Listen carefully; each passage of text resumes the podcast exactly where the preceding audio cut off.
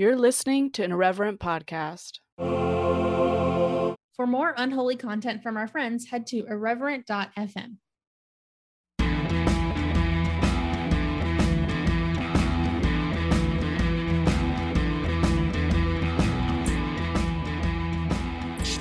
Hey, friends, I'm Josie. I'm Spencer. Nice pause, and welcome to the highly well produced Speaking in Church podcast, where we uh, care about audio fidelity, as we were just joking about before. Just kidding, we record on Zoom. Sorry, everybody. Um, today we are joined by Twitter troll and evangelical Theo bro. Mason, I'm not going to pronounce your name because I say it wrong every time. Can you pronounce your name for me, please? Mennenga. Mennenga. I always want to say like Mennenga. I stress it differently, but hi, Mason. How are you? Hi, Josie. It's great to be with you. Hi, Spencer. It's great to be with you as well. oh my gosh. Thank you. Um, for all those that are new around here, um, Mason also has a podcast that we're big fans of, Mhm. and um, also big fans of Twitter trolling. So yeah, Yeah. Uh, your podcast is called The People's Theology, by the way, in case you didn't know that, Mason. This is Oh, a really is it? professional introduction. Yeah, I I can't fig- I can't think of a better way to be introduced to a podcast.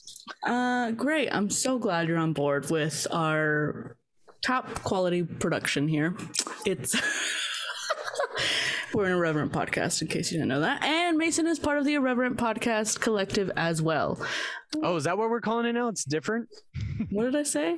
Irreverent collective podcast group or something. Oh, But we were a media group. yeah, but Irreverent is like the main, main. Oh, yeah, because you do YouTube. I, oh, sorry, guys. Mason has a YouTube as well, where he likes to show his face. that just that just shows how in it you are. Like YouTube for me Mhm. is just like, dang, people are still still doing that. I know. Oh, I'm surprised people are still doing podcasts. Okay, Josie first of all, how dare you? You have two podcasts, so. well, um, all that to say, Mason, at the beginning of all of our podcasts, we ask the our guests to tell us their life story, their testimony, um, how they got to where they are today in faith or otherwise. Wow. I think you're gonna have to do an entire season on this. Uh, I don't know how you're gonna Okay. do it in just an episode. That was such a high school football player thing to say. Like, I'm gonna need a whole season because I'm so cool. No, no, no. That was the youth so pastor. interesting, Josie. That was more like the youth pastor that's like, I've definitely had sex before, so we're gonna have a whole series about it just so I could talk about it. okay, anyways, uh, serious face now. Mason, tell us. Yeah. So I grew up prototypical conservative evangelical. I knew every VeggieTale song through and through. uh, it's probably like even to this day, I probably know more VeggieTale lyrics than I know any other lyrics of any other artist. Good. That's that's how invested I was in VeggieTales as a child. so yeah, I was uh, grew up in that type of environment, uh, very prototypical evangelical type of church.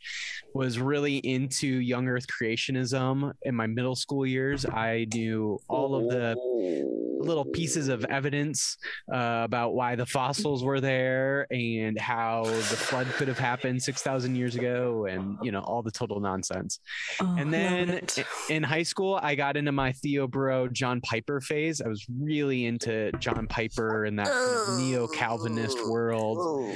And so that was me.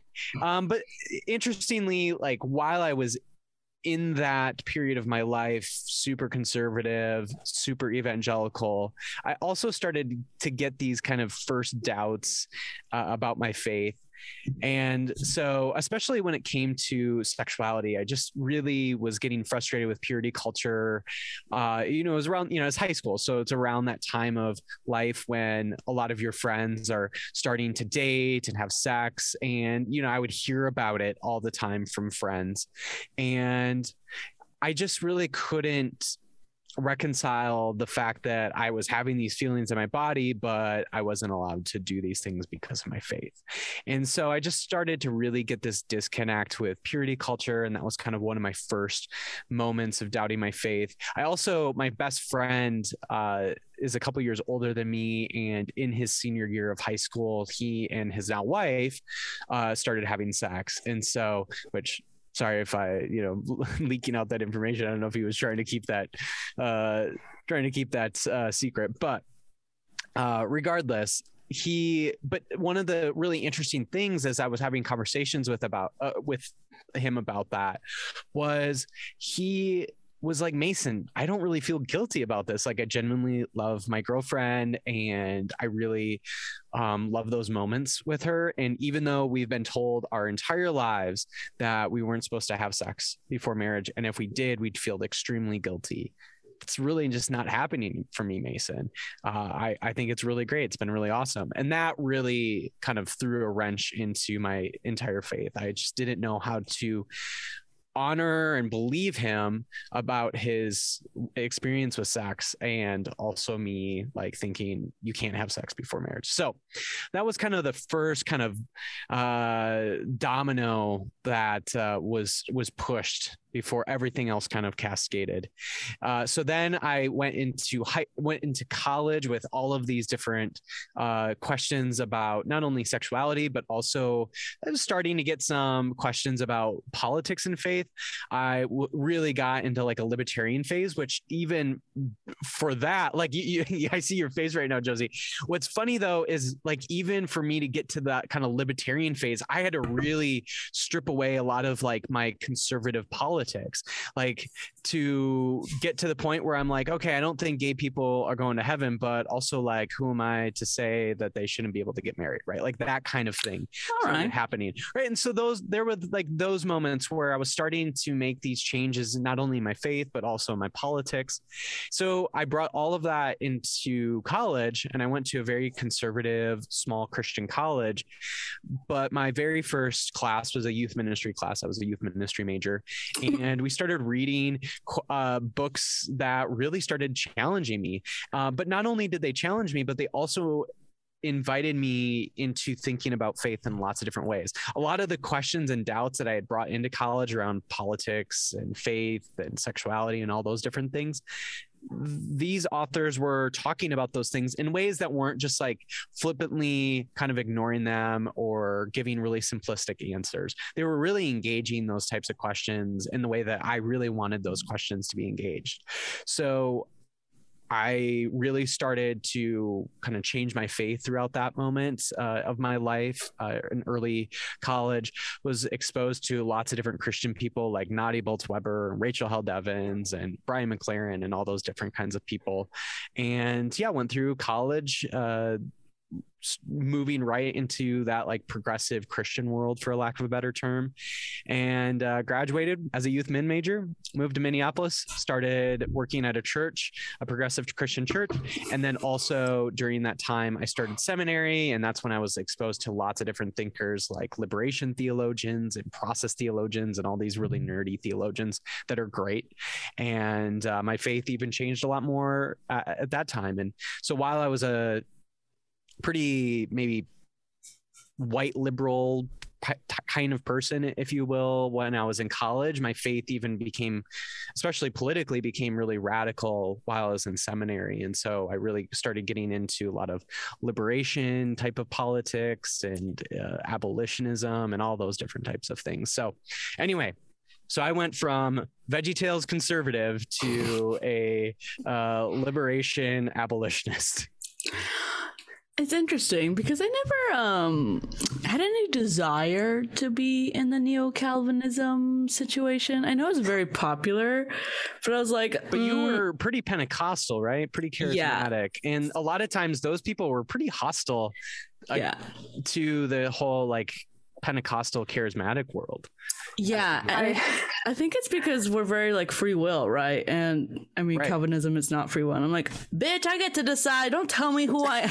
That's very much a right. Josie thing. I, yeah, and those I, people really have a. I, I don't know why, but those people have a interesting kind of theology around like speaking in tongues and Yeah. spiritual gifts where you know th- something like spiritual or speaking in tongues and all those kind of different uh, spiritual gifts are not recognized by that Yeah. calvinist world and so that's a that's a whole thing too that really kind of creates the division between the two Yeah. Anyways, Mason, stop interrupting Spencer. Spencer, what were you gonna say?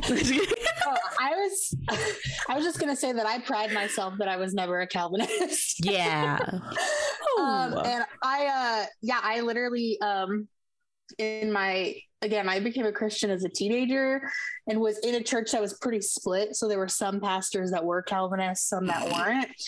And then, um, yeah, the pastor that was like my parents, like Bible study leader, pastor, that kind of thing. Um, I literally like had coffee with him one time and was like, "Women, women can preach," and he was like, "No," and he and I was like, "Calvinism is also not a thing," and he was like, "No."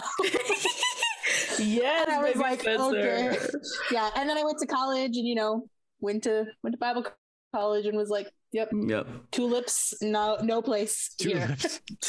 Yeah, I remember going to Costa Rica on a mission trip with this missionary family that was I mean, they were translating the Old Testament into like an indigenous language, which was fucking badass, right? But they we went to church with them on a Sunday and they were talking about like predestination and then they were like, Oh, what do you guys think about that? And all those little APU people were like, Um, we think that is very interesting. Yeah. And in my head I'm like, it's fucking stupid. Don't tell me what I'm who I am. Don't tell me about me. Anyways. Yeah. And now the real Josie has been unleashed, and I just want her to be able to go back to that same family and just tell them like, "Fuck Calvinism." Amen. Fuck Calvinism. Um, but anyways, ex Calvinist Mason, tell us um, about your podcast a little bit. Yeah. So while I was in seminary, I was like, hey, I'm having all these really interesting conversations with classmates, and we're reading all these incredible different people. Why don't I have conversations with these types of people? Because those are the kind of conversations I really love. So I started this podcast, wasn't originally called this, but it eventually became a people's theology. And I started having these conversations with different people around things like theology and politics and everything in between.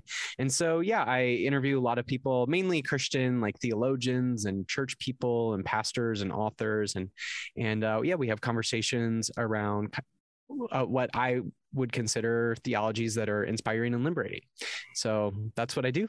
And uh, yeah, still a podcast that uh, every every couple weeks. In fact, uh, as we're right now when we're recording this, I've got an episode coming out next week. Great. This will come out like a month later, so go back. but I mean, I'm sure there'll be multiple episodes. Everybody should subscribe. But before we continue on, I feel like there's some people who are ex evangelicals, ex Christians, still Christians that listen to this podcast who don't know what you mean by liberation theology in the streets, process theology in the sheets. um, so tell us a little bit about liberation theology and process theology, which, by the way, I had a pastor tell me that process theology was a joke. Ooh. Oh, recently? Yeah. Oh, So rebuttal that in your explanation for the people. Thank you. So, liberation theology is a way of thinking about theology that really stresses the liberation, the freedom of people who are oppressed. Um, and so, one of kind of like the core ideas around liberation theology is that God always is in solidarity, God always sides with the oppressed. And so, uh, liberation theology is always looking uh, at theology through the lens of the oppressed and the ways in which the oppressed can be free and liberated. And so that's kind of uh, the way that liberation theology thinks about theology. And because of that, there's so many different types of liberation theologians. It originally, I guess, if you wanted to kind of look through it historically, it really originally started in Latin America, you know, during a time with, uh, in during col- colonization and a lot of indigenous folks in Latin America trying to free themselves, liberate themselves from oppressors. Uh, but then a lot of that theology got adapted to uh, Black theology and Black people in America thinking about what liberation theology would look in their context. And then that eventually got uh, adapted into or adapted to uh, Black women. And so womanist theologians, uh, w- women, Black women doing theology um, from their uh, positionality are thinking through what liberation theology would mean for them.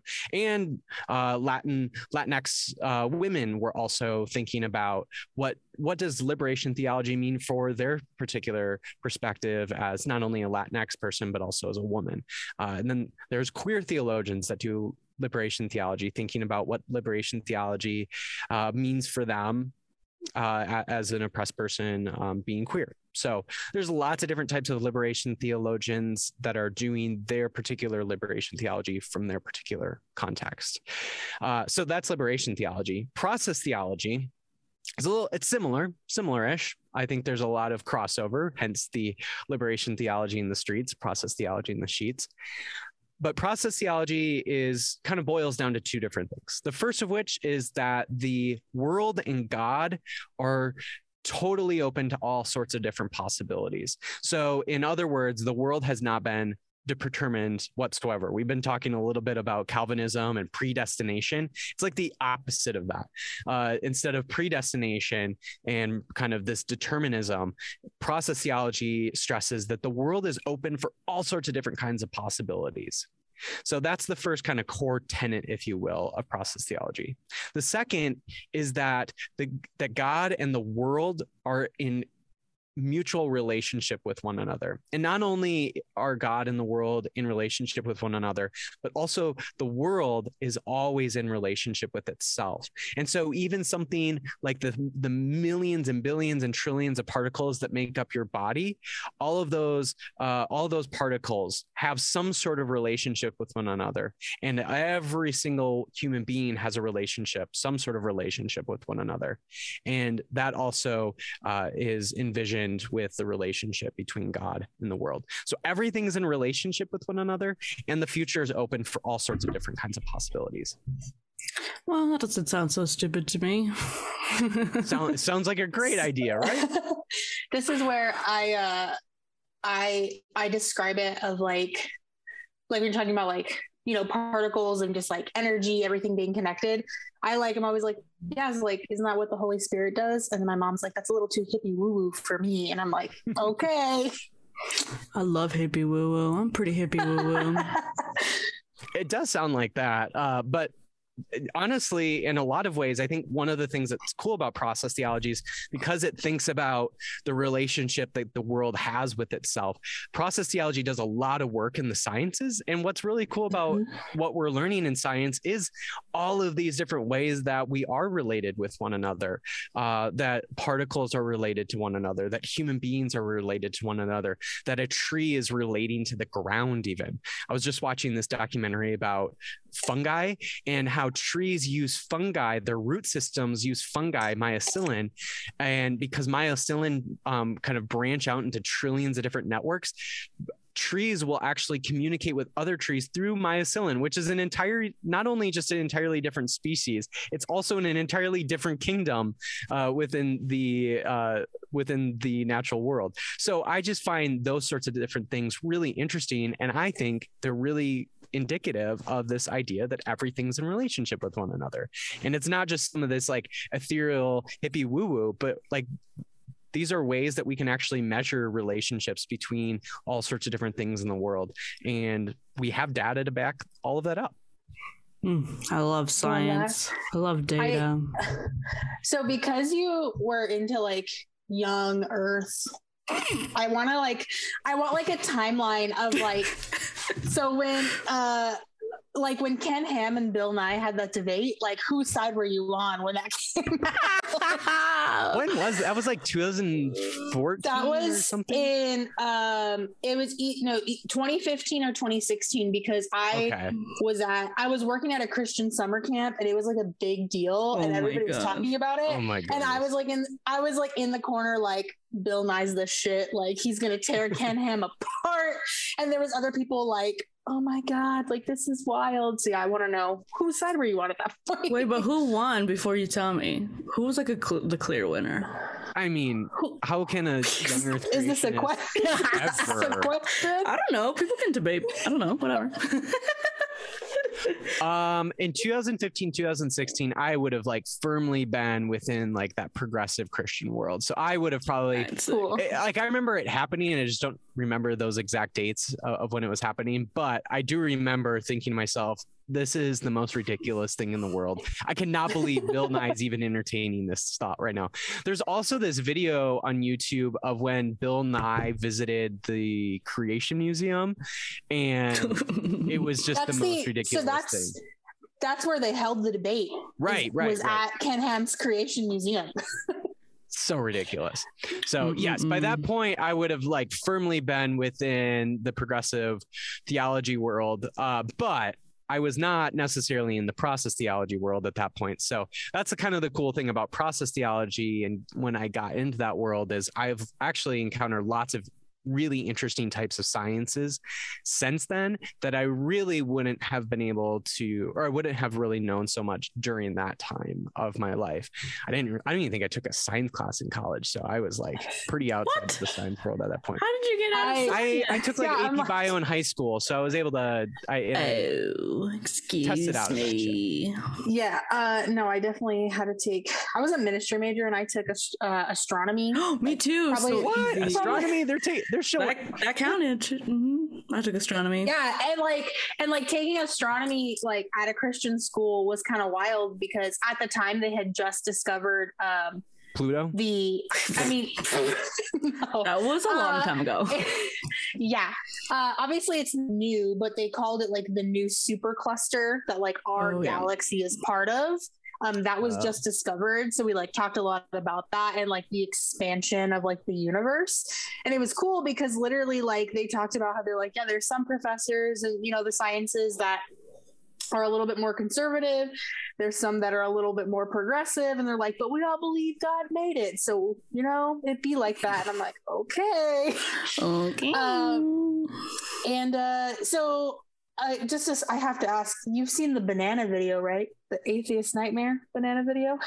Is that the one where Ray Comfort is like Yes. the banana is so perfectly made that Yes. only God a, a God could create it? Yes. He literally is like holding a banana, and he's like, "Look, it's protecting it, and it has a handle." But literally, bananas are genetically engineered. Yeah, like that's the funny thing. Like humans made all of that. That's not Yes, what yes, bananas yes. naturally He- like. he's literally sitting there and he's like, the banana is an atheist nightmare because this is proof of God's intelligent design when literally the modern day banana has been bred by humans to be that Mhm. way. I love It's like the people. watchmaker argument, but with a banana. Yeah, much less cute. This is where Yes. we okay, we're talking about science, but fuck science, okay? I was an art major. And as an art major, I'm married to a scientist, I can say that, right? Um, as an art major, I wanted to talk to you about this video that you posted that I didn't watch. I'm gonna be honest, I didn't watch your video. Um, but I was Probably why you perusing don't know how to say my last name. I know how you say it, but it won't come out of my mouth. Anyways, I plead the fifth. But so I'm talking about Piss Christ. hmm And I want you to explain to me. Um, I want you to give people a taste about what's you what do you think about Piss Christ? I have in my opinion as an artist. Have you seen this, Spencer? It's a crucifix in a jar of urine. it's it's art. It is I'm art. literally, I'm literally like, what are you talking about? It's called Piss Christ. Uh, I wish I could show my my screen right now, and I wish everybody listening could see my screen right now. But my background, not only on my phone but also on my computer, is an image of Piss Christ. I fucking yeah. love Piss Christ. What? Okay, so what? What is this? So it was i think it was the late 80s like 88 or 89 when it was made and i'm blanking on the artist name i think it's like andreas something anyway he was catholic and look this up. yeah, Google it. he had been known for making kind of somewhat controversial pieces of art. However, this was the one that like kind of exploded. And yeah, he simply just put a crucifix in a bottle of urine. And then I think like some sort of museum, art museum in New York had it and it caused a lot of controversy. Yep. So that's it. And you wouldn't even really recognize that that's a jar of urine. It looks like a painting. I know, it really does. Mhm. I'm like, okay. So anyway, it caused a lot of controversy because there was some sort of like public art institution. I think it was in New York that was showing it, and a bunch of lawmakers were freaking out about like, why would a piece of art like this that is all blasphemous be allowed to be in a public art museum and blah blah blah blah blah. Right. So anyway, that whole like because it ended up becoming because it ended up being talked about in the federal government it became a big deal. So anyway, I think Piss Christ is great because it is this image that really forces us to think about images that we have of the sacred and images that we have of the profane and they're just thrown into one another. Mm. And I love that idea of the sacred and the profane being in relationship with one another, that they're forced together. And I just think that is such an incredible and a beautiful way to be thinking about theology, about the sacredness in the world, and also what the things that we consider profane. It really challenges us what we actually think is the sacred, and it challenges us with what we actually think is the profane. And so, anyway, I think that piece of art is really great and lovely. And if you want to learn a little bit more about it, you can watch my YouTube. Yes. I, uh, I so I, I literally googled it and this article came up and the artist is literally quoted where he's talking about for Christ to have been crucified and laid on the cross for three days, where he not only bled to death, but he shat himself and he peed himself to death. So if piss Christ upsets you, maybe it's a good thing to think about what actually happened on the cross. Yeah. I'm like, Mm. dang, like it's so true. Like, you know, Jesus, Jesus was a human. What happens when humans die? They expel everything within them. Like Yep. Yep. that's what happens. Bunch of doo doo. But I bring this up mostly, Mason, because I feel like this art piece really encapsulates who you are as an internet personality. Just Controversy. You're very full of shit, but full of controversial. You're controversial, and I feel like I don't understand the full scope of it because I'm very um polarizing as a human being as well. Um, but I'm much nicer in person, right? Like um, people on the podcast probably think of me. Okay, well, first of all, Mason and I spent a long weekend together. I'm sure he heard me snoring through my CPAP in the middle of the night because he was sleeping right outside of my door. but I digress. I'm a very nice person in person, Mason. Okay. Mhm. Thank you. Um, I- I want you to defend your personality on Twitter for me right now because you're a Twitter personality. You're famous on Twitter. You got like 10,000 followers or whatever you have. I want you to defend you yourself. I mean, I don't know what there is to defend. It's interesting that people think that I'm any different on Twitter than I am in real life. Like I've always said, if you don't like me or if you don't like my Twitter, you're not going to just like me. Like that's just not going to be a thing. I feel like I'm just as ridiculous and absurd in person. Uh, although it might be just to a lesser degree, right? Like you get my zany absurdity on Twitter more often, or Mhm. that's kind of the only thing I normally do on there. But it's not like none of that exists when I'm in person, right? So, uh, yeah, I, don't know what there is to defend. Uh, I will say, like, I love making jokes. I whenever I encounter any sort of situation, whenever I read anything, I don't know, but my brain immediately just goes to like, how can I turn this into a joke? It's just how I've always been. Uh, even before, even at my most conservative, I was like that. Uh, and then the, the occasionally I'll be on Twitter, and those are the moments where I'm just saying what I believe to be true, and I'm always willing to engage people who think about things differently, even people who think process theology is a joke. Uh, I'm absolutely willing to chat through that. I have lots of friends and loved ones who think very differently from me, and I'm able to have conversations with them without people throwing fistfights. So e- even in the more sincere moments that I am on Twitter, I feel like I'm still like genuinely a decent person to chat with. Uh, and then also like I don't know, I guess if you just like don't like my humor, then you don't like my humor. But I'm not gonna like make it seem as if like my humor is not a joke or something. I guess I was trying to get you to say like it's a very effective tool of communicating and making people think. That's what I wanted you to say. Uh, I mean, listen, I'm just gonna pull out um my favorite one as of recent because I've lived this is the um you get asked to pray because you're a seminarian to you get asked to stop praying because you're a seminarian pipeline like mm-hmm. chef's kiss Yeah, my parents have definitely told me that going to seminary is bad for for your relationship with the Lord. what Theology is bad. That's what they have told me. And I was like, ooh, hmm, I think you don't know what that word means then. Yeah, but that's really what I wanted you to say, Mason, was it's very Okay, well. I mean that too. So Okay, great, great, great. that's I didn't mean to make you all defensive. Damn, I'm sorry. You have a great personality. I think it's all right. It's not too bad. so what what i want to know is um you know just like where you're like what are you doing now like i know that you're doing this podcast are you still working for a church like what are you Yeah. up to So I work for United Theological Seminary of the Twin Cities, and I work in admission. So I help people through the process as they're thinking about seminary and thinking about going to a place like United. I help them through that entire process. same And so that's what I do. And I also am a student there too. So I did graduate with a Master of Divinity from a different seminary uh, a year, uh, yeah, about a year ago now. And then immediately started another master's program in theology. And so now I'm doing a little bit more of an academic degree at United. And I am writing my thesis. So I'm in the middle of writing that thing. And hopefully I'll be done here in about a month or two. And then hopefully I successfully defend it sometime in the spring. You know, I heard you talk about your thesis on our little getaway. Um, I think the people would be very interested to know what you were writing it about.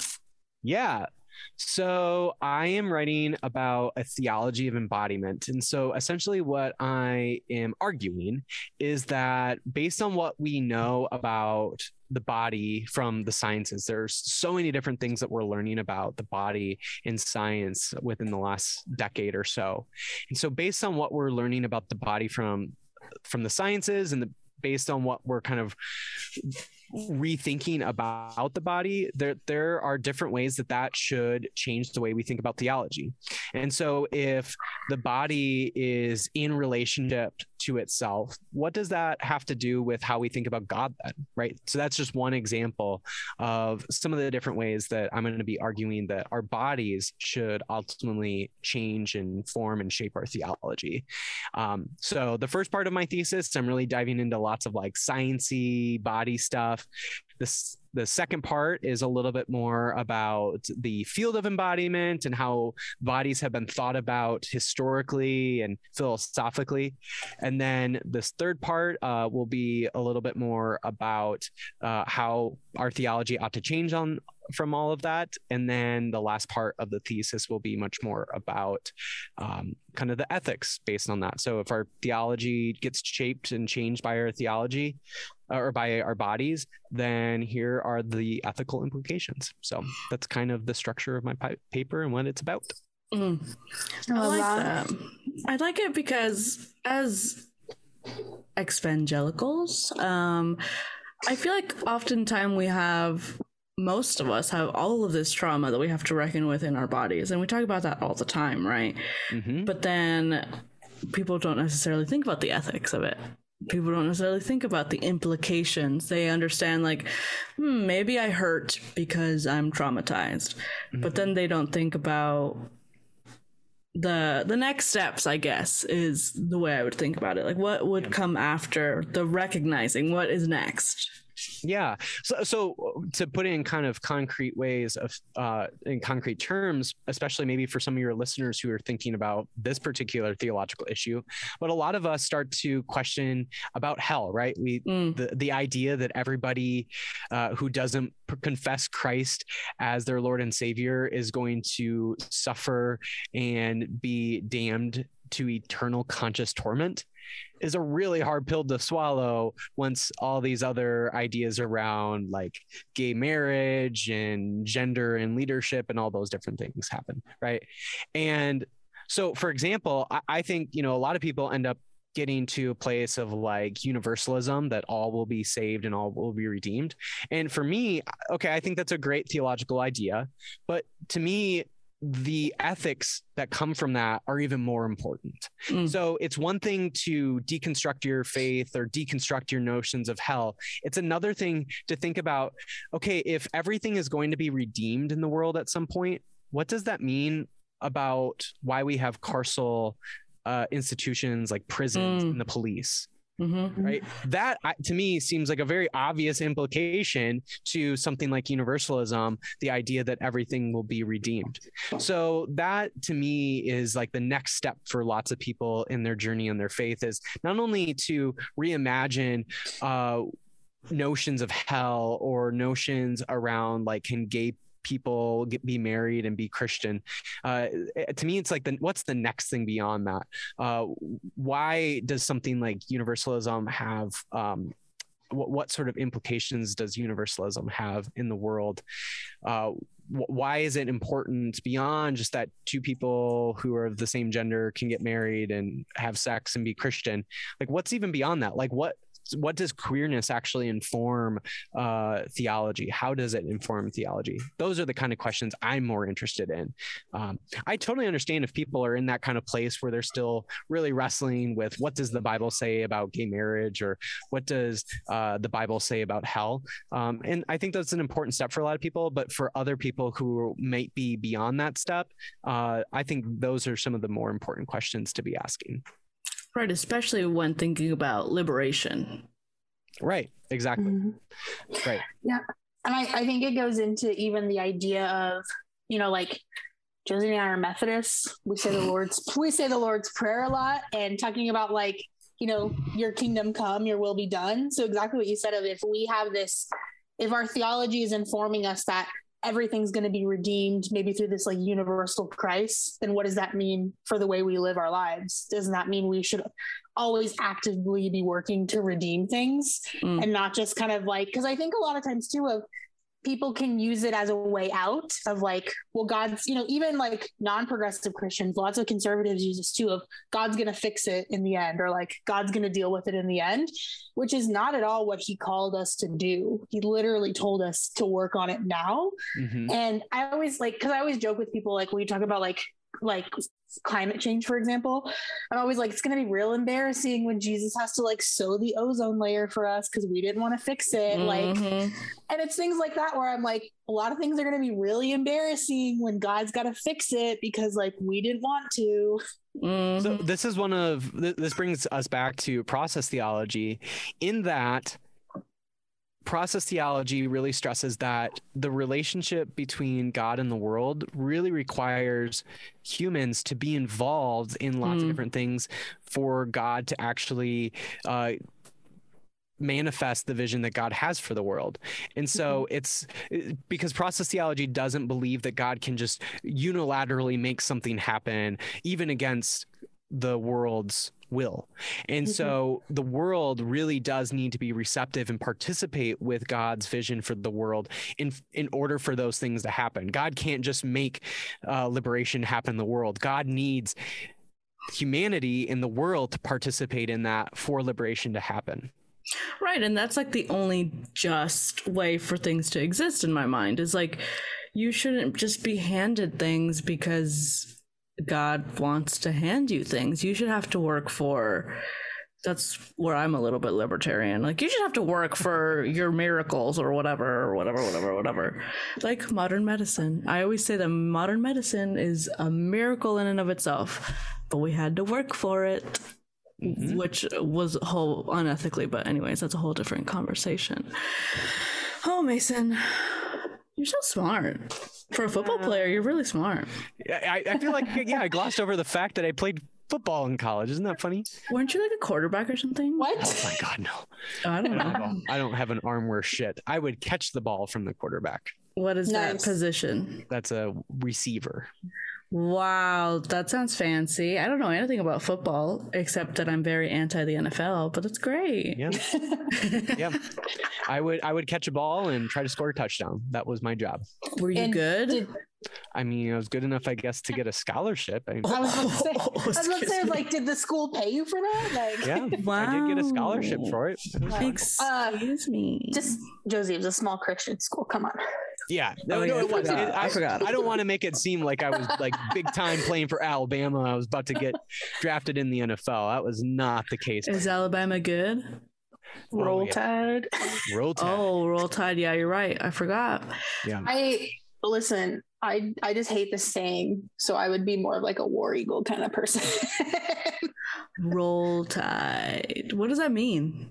It's just their I don't know. Literally, doesn't mean anything. No, they don't have much of a beach. anyways. Listen, I I live in I live in Tucson. Their their slogan is "Bear Down," but they're literally wildcats. Doesn't make any sense to me. that so, doesn't make any sense. I did not know Yeah. that. Yeah, I'm like, Hmm. doesn't make any sense to me. So you know, sports.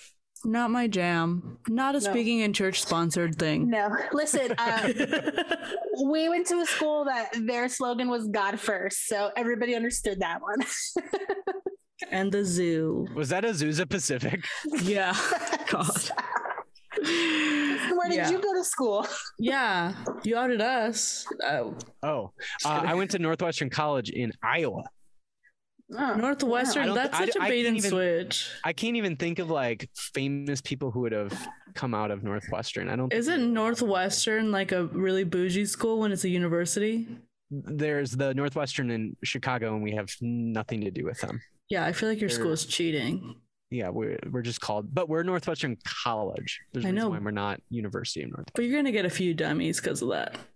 No, oh, actually, on the football team, occasionally we would, you know, get to fall camp, and occasionally, I think this happened like once uh, when I was playing, but occasionally Wait. they'll have people who show up to camp thinking that they signed with the Big Ten, Big Northwestern in Chicago, and they show up to Iowa and they're like, "Wait, this is not the same team," Oh, You're- and I love it. They enrolled at the wrong school, You mean which is uh, such a like a football player thing to do. Right? Mm-hmm. And this is Northwest, like like Nazarene. Oh, In, mine. in Yeah, is like in- Nazarene? in, in in Nampa, Idaho.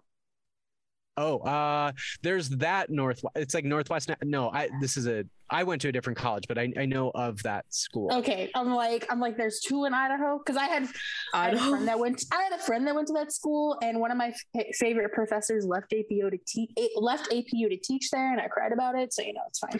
Yeah. Oh, no, I went to. I, I went to school in Iowa, not Idaho. Oh wow, I'm really dumb. Sorry. I'm from California. They're the same to me. They're they're so I'm just far kidding. apart. I did my fifth grade state report on Iowa, so I do know what Iowa is. They like a lot of corn there. I do know that. Yeah, I was surrounded by cornfields and pigs. That sounds like my worst fucking nightmare. Yeah.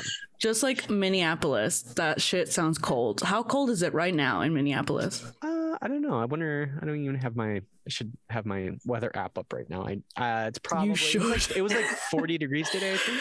Absolutely not. Mm-mm. Nope, no ma'am. It was 70 today here, and I was too cold. It was way too cold.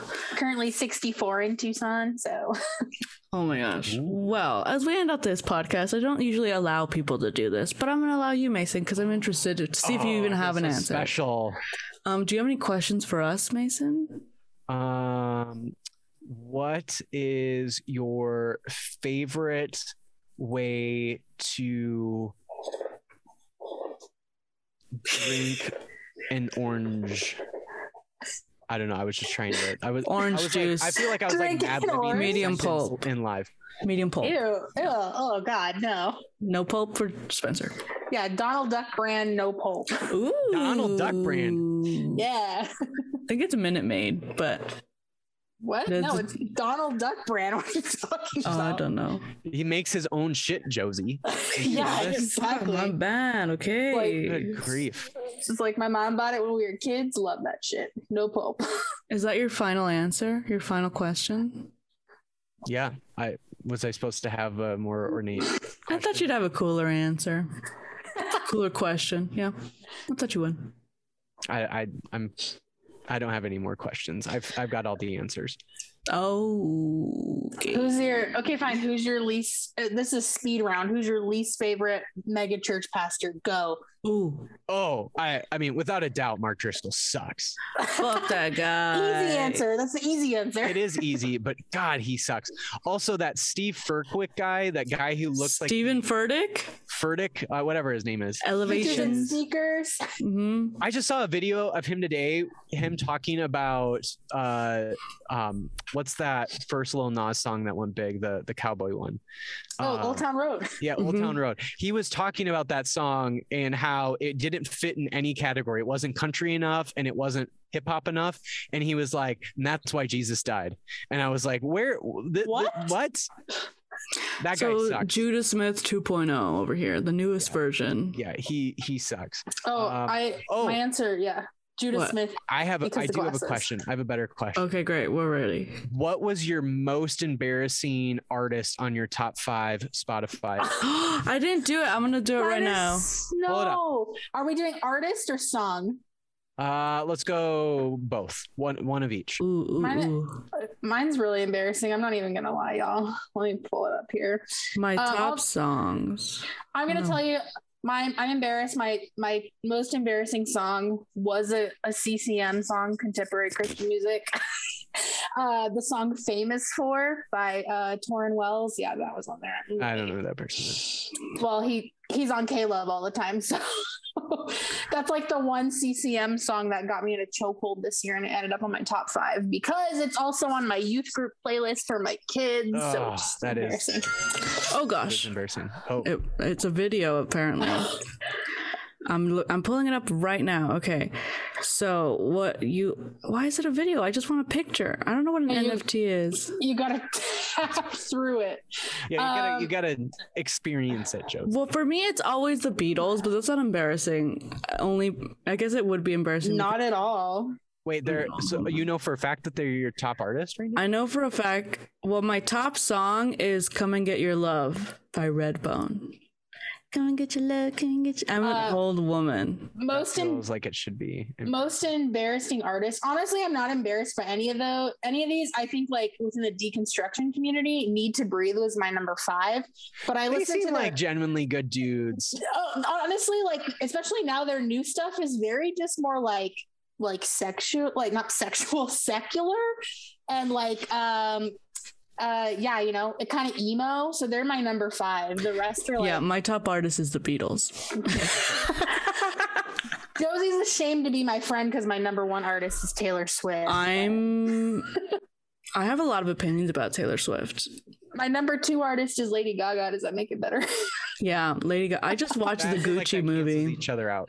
I just watched the Gucci movie and it, okay, my top artist. I guess my embarrassing one would be probably Billy Joel, Oh, but I love Billy Joel. My top five are the Beatles, the Lumineers, 1975, Billy Joel, and Fleetwood Mac. I'm Which more is like embarrassed about 1975. 1975. Yeah, Yeah. I'm like, that's way Is that more embarrassing? that's more embarrassing. Yes. I listened to two songs of theirs. It's If I Believe You, because it's semi spiritual, I guess. It's when I want to cry. I listen to that song. And um, Somebody New or something like that. I I'm more I embarrassed think, by the Lumineers, I'm going to be honest. I think their best That's song pretty is the 1975's best song is Girls from like their first album. So whatever. What about She's American? I love that song. It's so funny. It's like she has a custom made gun because she's American. It's like, You don't yeah, like guns. I don't, but it's funny. Mason, what are your embarrassing? Come on. What's Um, yours? I don't know. Well, I don't know if there's like any one embarrassing artist, but like ev- almost every single one of my artists were tooth and nail bands, uh, which is on par for me. It's pretty on brand. So So that's your top genre? Uh well not really a genre but yeah it's like same like kind of world of music. Uh the one that's like snuck in that i just didn't realize was a is a band called Mae m-a-e I- Oh I yeah, I used to listen to them a lot. yeah i was really surprised that they were up that high. I mean i, I knew that i listened to them more this year than i have in pe- previous years but i'm just like a little shocked that they were i think they were number four or something i just would have never guessed that i think like most of my artists i'm like yeah i could probably guess who's my top five but that was the one that snuck in there it was a total surprise Um, I feel like they haven't even had an album in like ten years. If no they had an album like 2017 but yeah they Okay. haven't released a lot in, in a while but i don't know it was very odd. I have become good friends with one of their guitarists and so i don't know if that maybe had something to do with it. Maybe that messed Excuse with my me. algorithm or something. Um and funny enough like he's in another band that probably has my favorite album of the year. So i don't know. May- maybe the algorithm messed everything up because of that but i don't know. I, I was just sh- surprised that Mae was in there. And then every single one of my top five songs were all from the same artist. Oh well, my uh, most embarrassing top song that other people would like me to be embarrassed by because I'm not embarrassed about this, but it's "In Your Eyes" by Peter Gabriel. Peter Gabriel. I should know that. I'm pretty sure it is, but it's a 10 minute version, oh that's a lengthy song and I listen to all 10 minutes every single time. I mean, I listened to the ten minute Taylor Swift, so you know. Okay, well that's Not- really embarrassing, Spencer. no, it's not. song? She re-released her Heard about Yeah, So she and she make money on it.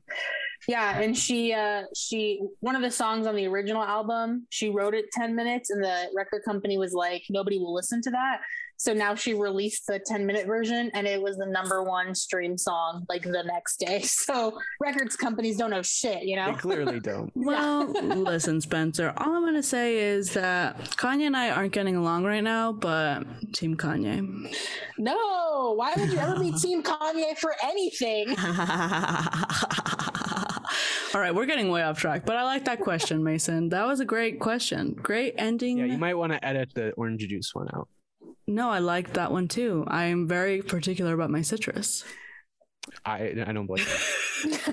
I think the reason why I thought of it was I watched this video of like a really interesting video of making carnitas, and I saw him like. Mm, yeah, you gotta put know. orange juice in the carnitas. Yep. mhm. Yeah. So anyway, that's why I think it popped up in my mind. I was like, oh, I remember that video about orange juice, and for whatever reason, that's where I went with it.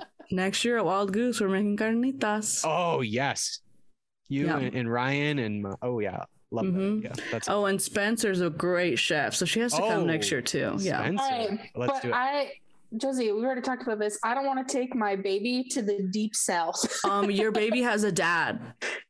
yeah, but Actually, I, it- we just got an email today. It's probably not going to be in the deep south.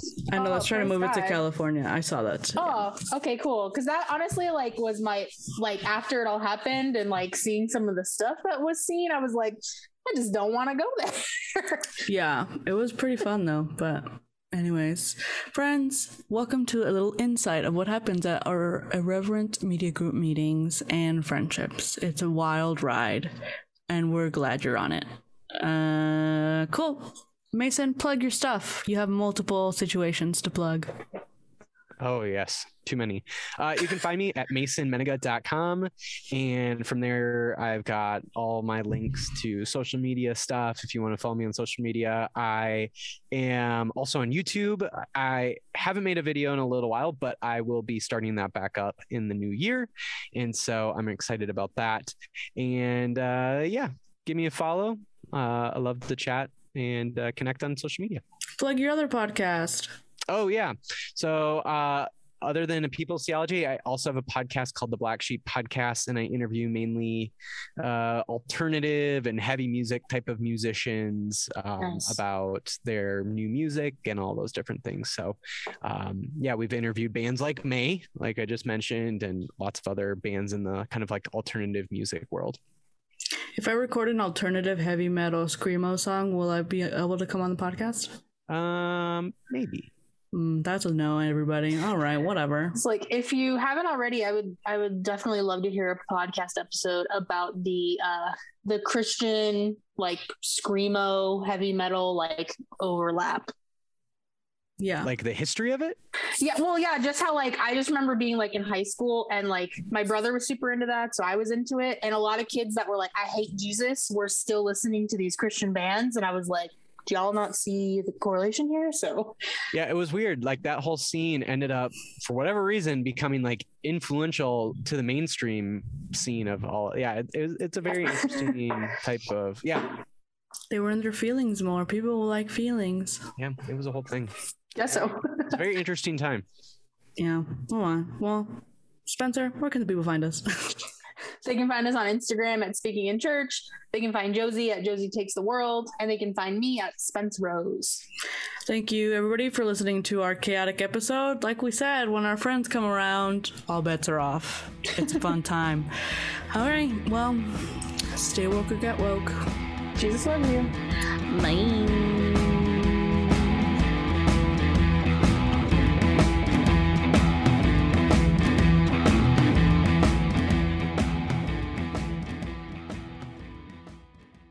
This has been an Irreverent Media podcast.